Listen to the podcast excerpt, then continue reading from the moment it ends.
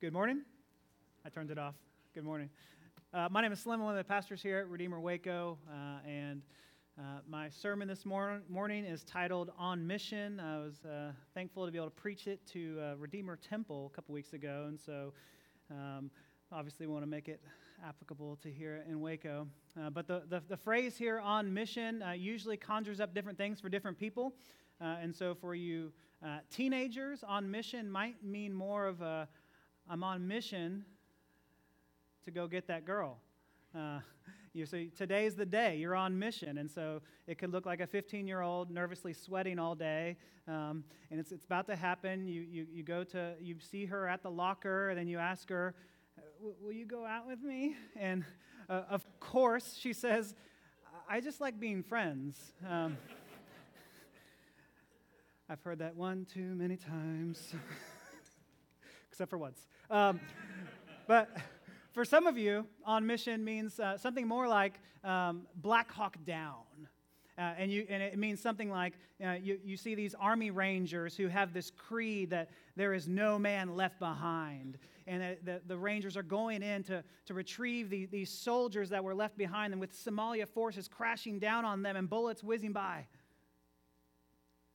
But for the church, on mission, usually it conjures up images of uh, great missionaries like uh, C.T. Studd, who was this English cricketer. Uh, that's like baseball, but I think cooler. Um, uh, who went on to be this missionary in uh, China and Africa and India. Uh, and I, have always wondered what's harder, though, to be a to be a missionary in, in, in, these, these, these settings, to, to go into Somalia, to have all these, these bullets whiz by, or to ask a girl out. I only know one. I think that's hard. But when we think of mission, we typically think of, of, of, like the Jim Elliots who, who literally gave their lives, gave his life uh, for the people in Ecuador. Or we think of our own missionaries in China who are, who are daily, literally saving lives right now. And we are grateful for them. And, and I think uh, the, the temptation, though, is when we think of these great missionaries, we go, Lord, thank you that you have put people like that on earth. And Lord, thank you that you haven't called me to something like that. I'm sorry, but He has. Please stand for the reading of God's Word. We'll be looking at Matthew 28 18 through 20.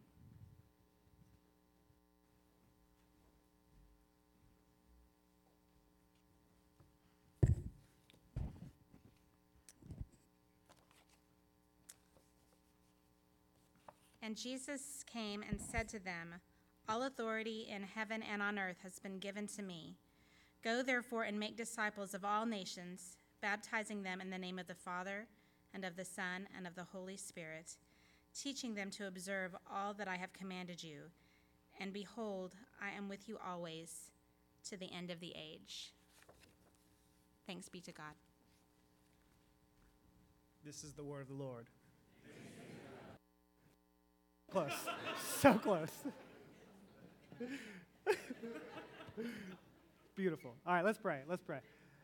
Lord, we do say thanks be to God. We do ask that uh, we would see this, this morning, this time now, uh, uh, of what we just affirmed together, Lord, that uh, this is the word of the Lord. Lord, would you, would you allow your word, your message, uh, to reach us down deep into our souls and into our bones, and so that we uh, we would not be distracted by the things to come today or what's, what's coming this week, but Lord, that we would actually truly exhale and be present in this moment to, to be open to what you have to say to us this morning. We pray this in Jesus' name.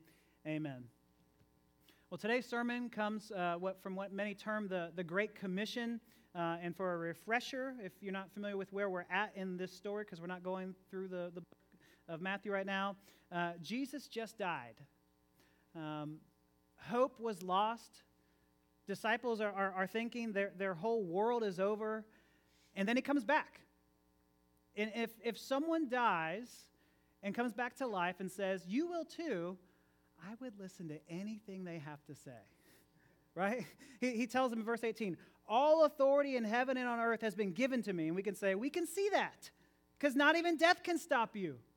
All authority, all power, every power that exists in the entire universe, more powerful than billions of atomic bombs going off in a far, far away galaxy, more powerful than hurricanes ravaging cities.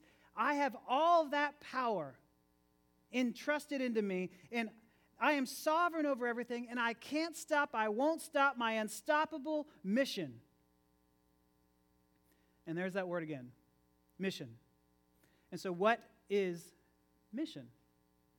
The word mission refers to, to all that God is doing, all that He's up to, his, his great goal. A guy named Christopher Wright says mission is all, all of that which God has been purposing and accomplishing from eternity to eternity. It's why he wrote this whole story. We're not talking about missionaries, we're not talking about missions, but we're talking about the mission of God. What is the mission and goal of God? What's his purpose? Let, let, us do a quick overview. What is his purpose? As you, as you think about like what is God doing in the world, and we look at, the, at, look at his Bible and we say, okay, here, here's, here's his plan from eternity past. He says, I'll create Adam and Eve. And we see that mission, okay, didn't stay long. The mission got undermined. The mission gets undermined, but then his people go into slavery, then they get freed, and then the mission has this, this foreshadow of a king to come with these judges, and then finally kings.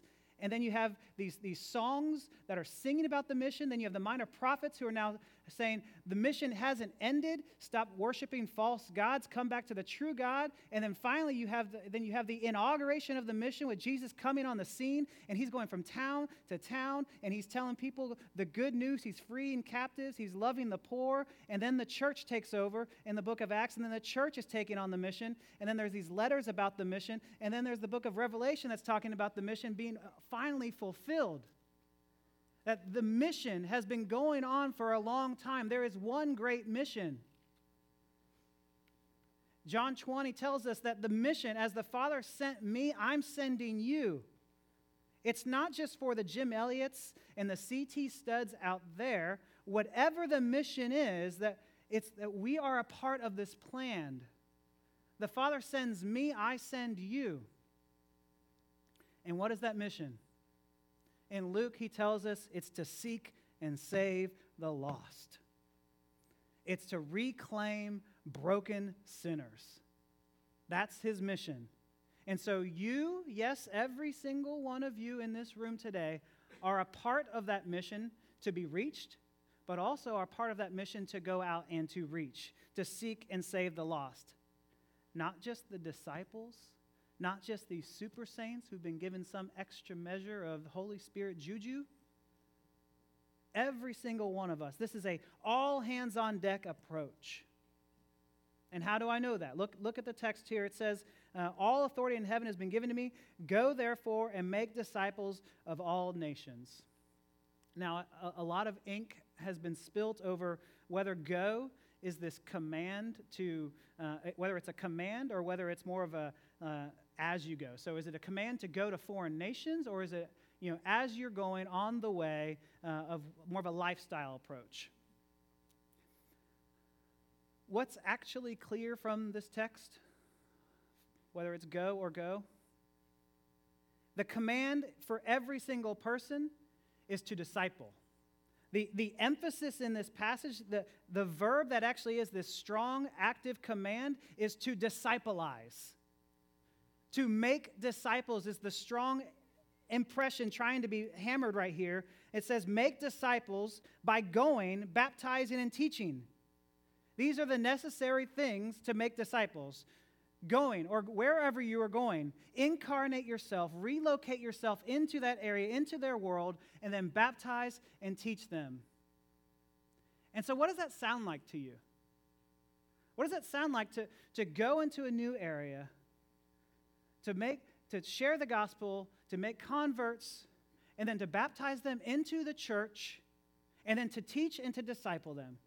To me, that sounds like church planting. It's starting this new church. It's going to a new community, evangelizing, baptizing, and teaching them. And how do I know it's church planting? Because of what we see as a repercussion after the Gospels. What comes next is the book of Acts. And the book of Acts is God's mission led by the church. that the church is now planting churches, that Paul and Barnabas and many others are now planting churches. And it wasn't just those two superheroes that did it, it was the spontaneous movement of the people, and God's church erupted. Let me brag here for a second on, on Redeemer Waco, because that, that's, that's what happened here a long time ago. Not that long ago. a long time ago.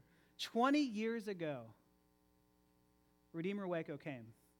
In 1998, in September of 1998, the Hattons moved down here, left Dallas for Waco, and they began with one other family, I'm told.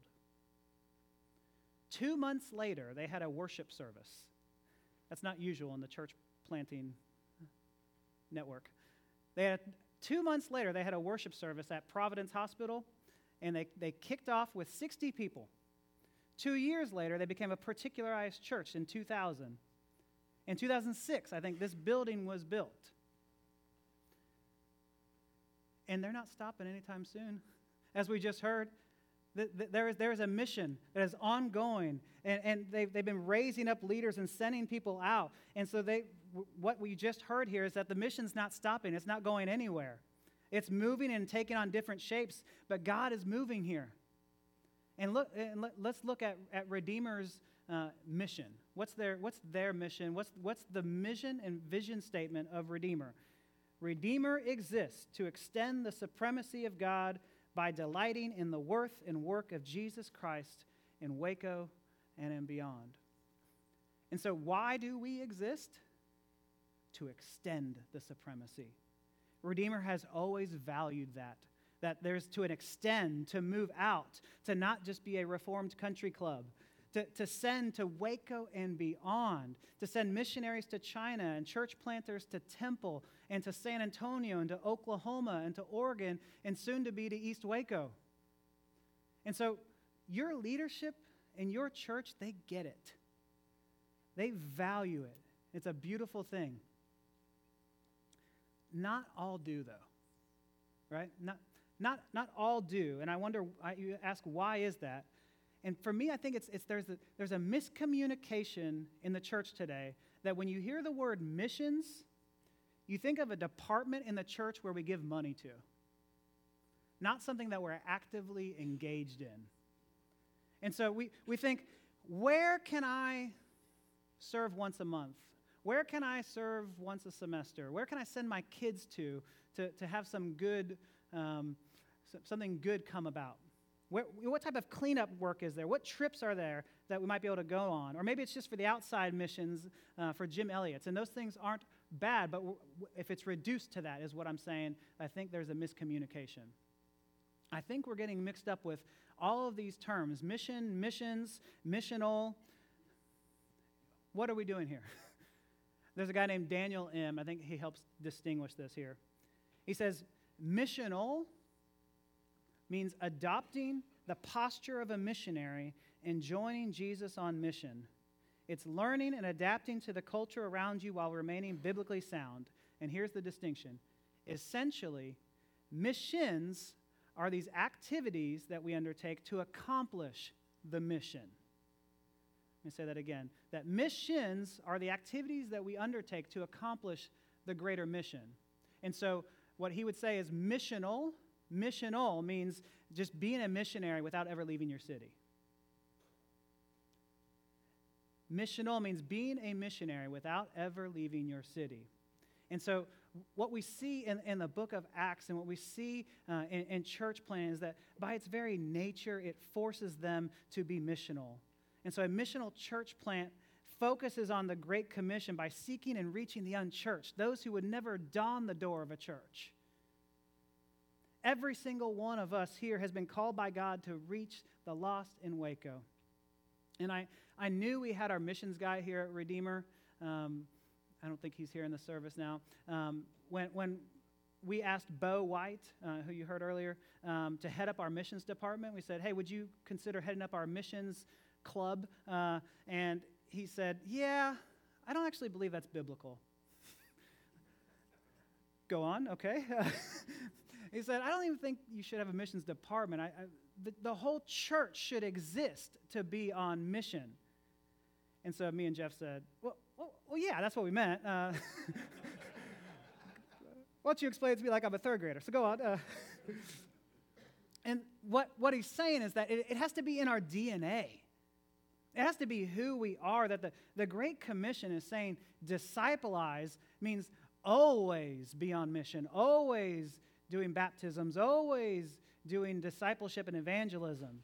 It is a thing that, that God is on mission, and this is the mission of the church to be missional, to reach the least, the last, the lost. That's just that's what we are doing here. But I think most of the church growth in America, if you want to be honest, most church growth in America does not come through evangelism. It does not come through baptisms. It doesn't come through teaching about Jesus. Here's what it is most church growth comes through better marketing. It looks like this Our youth group is better than their youth group, which ours is. It looks like our worship is authentic, or our worship is reverent. What we are doing when we are saying this and doing this is we are marketing to people who already believe, who already get it. Our focus is not on making new believers, but telling current believers that our food is better than their food. That we, we make better barbecue. We, we smoke our brisket for 14 hours, and they boil theirs. Ah, aghast here in Texas. How could they? That our salads aren't just lettuce and dressing, we have kale and berries here. Kale and berries, people. We're just marketing to people. And that's not what God's mission is, not just to make the church better and look prettier, but to seek and save the lost. He's not called us to make a vegetarian a better vegetarian, but to make a vegetarian a carnivore. Some of you vegetarians are super offended right now.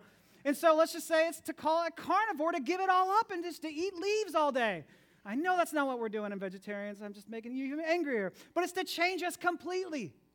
God is saying what we're, what we're here to do is to change us so radically that there's nothing that we can do to make that change.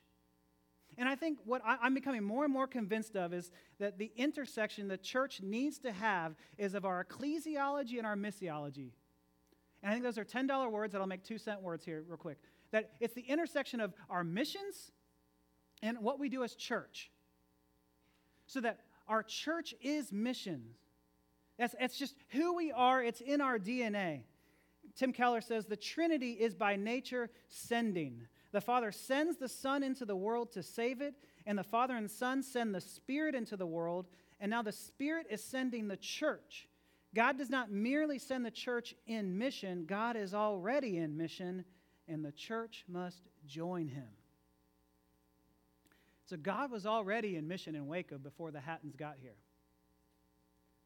God placed some families here that, that wanted to see this come to fruition. And we say, okay, well, what about our Bible studies? What about our midweek? What about our community groups? We're not saying uh, those are in opposition to the mission. We're saying those have to be a part of the mission, to be reaching outwards for the sake of pushing his mission forward. Because if it's just too much head knowledge without this practical application of working out, then we'll make our churches lazy consumers and the tools of the Holy Spirit grow rusty. We need to shepherd and disciple our church and our children, while at the same time instilling within them a relentless drive to move the gospel outward into our surrounding community. And so, evangelism and missions are not just afterthoughts when the church is ready, it's just what we do. It's just what we do. And so, I think if we understand our sentness and how that sentness uh, flows out from the Great Commission of, of go or going as we go. God has, God has this lost person on our path that He is commanding us to share the gospel with. And that makes every person here, every Christ follower, a missionary. And so here you are hereby all dubbed missionaries to Waco. Go forth. This is what we see in the book of Acts where, where literally everyone in the church is, is doing this. It's not just the apostles, but it's every Christian is a part of evangelism that they're doing it endlessly. And all the historians agree that, that Christianity's explosive growth was in reality accomplished by informal missionaries. That the lay people, not the trained preachers or the evangelists, the informal conversations in homes and in shops and on walks, just naturally, enthusiastically, that's how God is moving his church in Waco and beyond. And so, what does this look like for you? Not everyone can preach, not everyone can baptize. Well, on mission Christians look like a woman starting a Bible study in her home and inviting people that would never come to church. Just loving people like that. What does it look like? Maybe, maybe, maybe at work. When you're at work, uh, to see your work in, in, two ways. One, who is there that's in your path that you, you're commanded to love and to share the love of Christ with. But two, to see your work as a part of the mission of loving this community. And so if your work is uh, as a school teacher, as you're, as you're meeting with kids who are come from just horrendously broken homes, and, and giving them the love that they, they haven't gotten and they, haven't, they won't, probably won't get the rest of the day. And to tell them you are loved and you're able to do this. Keep up. It could look like some of you, you social workers who are, who are giving light into very dark places.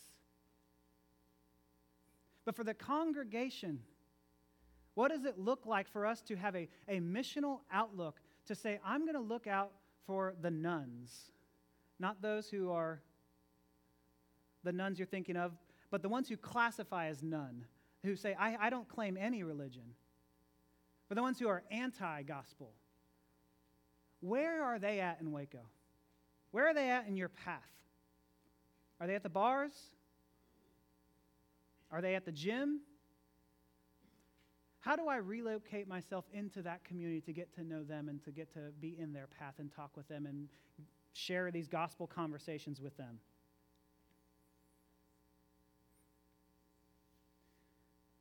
You're on mission. But this just can't be. This just can't be out of sheer duty. This just can't be out of like, okay, Jesus commands me to do this, so I'm going to do this. It has to come from this agony.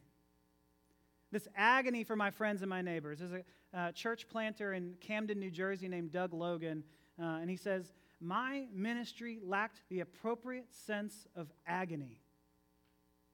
Agony for the community into which I had entered agony for my neighbors who were suffering and broken, agony over my willingness to be comfortably distant. Though I sought to reach the least, the last, and the lost, through the gospel, I was emotionally disconnected. I did not experience the community's pain, nor did I personally invest myself in its healing and salvation. And so I'm asking you do you have agony? Does your heart break for the people on your path? Maybe God's using you. Let me say it more boldly God is using you for them, to love them. And, but what, what concerns me more than, than the, the people who my heart is now breaking, it, it's, it's for those in the church like myself where my heart just never breaks. That scares me is that when we become so comfortably numb to the status quo that we're comfortable in our daily routines and we don't see the actual urgency of the situation here. Go, make disciples of all nations, all nations, ethnicities is what that word there is. People different than me. That the gospel isn't just for Redeemer Presbyterian Church, it's for every single person. It's for every pigment and every shade of color. And if God's heart breaks for these people, why is my heart not breaking for it? And that was a question I had to ask myself a couple years ago. Why is my heart not breaking for this? It's cold here. It has no agony. I'm hardened. Lord, break my stony heart. Give me a new heart. Give me an agony for my neighbors in our city. But is this too radical? Some of you might be saying, yeah, this is great, but no one ever changes. No one ever makes that radical of a change. And, and I, I'm sorry that your heart has become calloused. And you think that no one can ever change. And if that's you right now, let me remind you, let me take you back to your own salvation story. What, what was your story? What about you? How, did, how were you saved? I mean, that's radical, right? That you were saved? That, I mean, that we have to be able to think about it in that way that my own salvation story needs to be so crazy and ridiculous that why would God ever save me? I bring nothing to the table.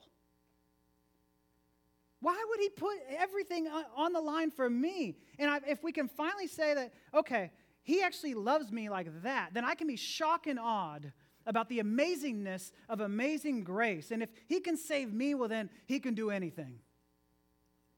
And so, I mean, how has God brought you to yourself?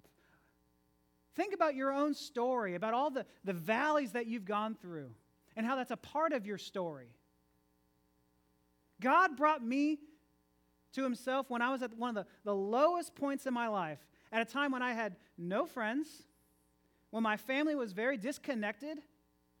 I was angry at God, I was suicidal, and I was on drugs. And at that moment, God was still sovereign and still seeking me out.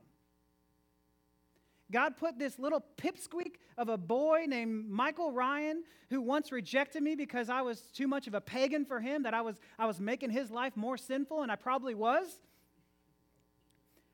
But finally, he, he got on mission. He got on mission and said, You are not too far gone for God. I'm going to seek you out even if you're being mean to me. I wasn't too far gone for God. And that story shocks me, but it gets crazier the older I get. It gets crazier because since middle school, the boy who God used mightily to reach me has since left the faith. And so I wonder, what is God doing? Who writes that story? That God says, okay, I'm going to use a future apostate to reach a kid who's in a dark place to get him into my kingdom so that he can plant a church in East Waco. Would you write that story? I can't fathom Michael's walkaway. And I pray that he comes back. If he's in God's hands, he's in God's hands. But this story illustrates this absolute incredibleness of what God is doing and how sovereign He is of being on mission because He can use anybody and anybody, no matter who we are. So we're not all having to be these missionaries like C.T. Studd and Elijah and, and the ones that, that I can't think of at the moment because I'm messed up right now. Uh, but he's at work. C.T. Studd did say, true religion is like smallpox. That if you get it, you give it to others and it spreads. Isn't that beautiful of what our religion actually is? It's smallpox. And so, have you gotten it? And then you give it. Has the message that Jesus has left heaven on mission for you rocked you? Has the message that you had this, this, this Savior on a mission, on this rescue mission, not to rescue the, these helpless victims, but to come into this hot zone and actually rescue the terrorists. And when the terrorists kill him, he doesn't come back from the dead with more wrath. He comes back from the dead with more love and says, I love you. Father, forgive them. They know not what they do. And I'm going to send these broken, evil people that I've just now brought on to, into my kingdom and into my family, and they're going to be the ones that spread the good news out. And so, do you believe that? I mean, if, if you believe that, that, that, that changes you. But if you've never actually said, I want to have something radical happen in my life, I want to put my hope and rest in Him in this way, do so today. Rest in Him today. Follow Him. And if you get it, then it, you give it to others and it spreads. And so, are you on mission? Don't be scared. Because Jesus tells you, Behold, I'm with you always to the end of the age. And it's not you inviting people to your club, it's you inviting people to be a part of God's family, to be sons and daughters in his kingdom. And he says, I am with you always, always, always. Let's pray.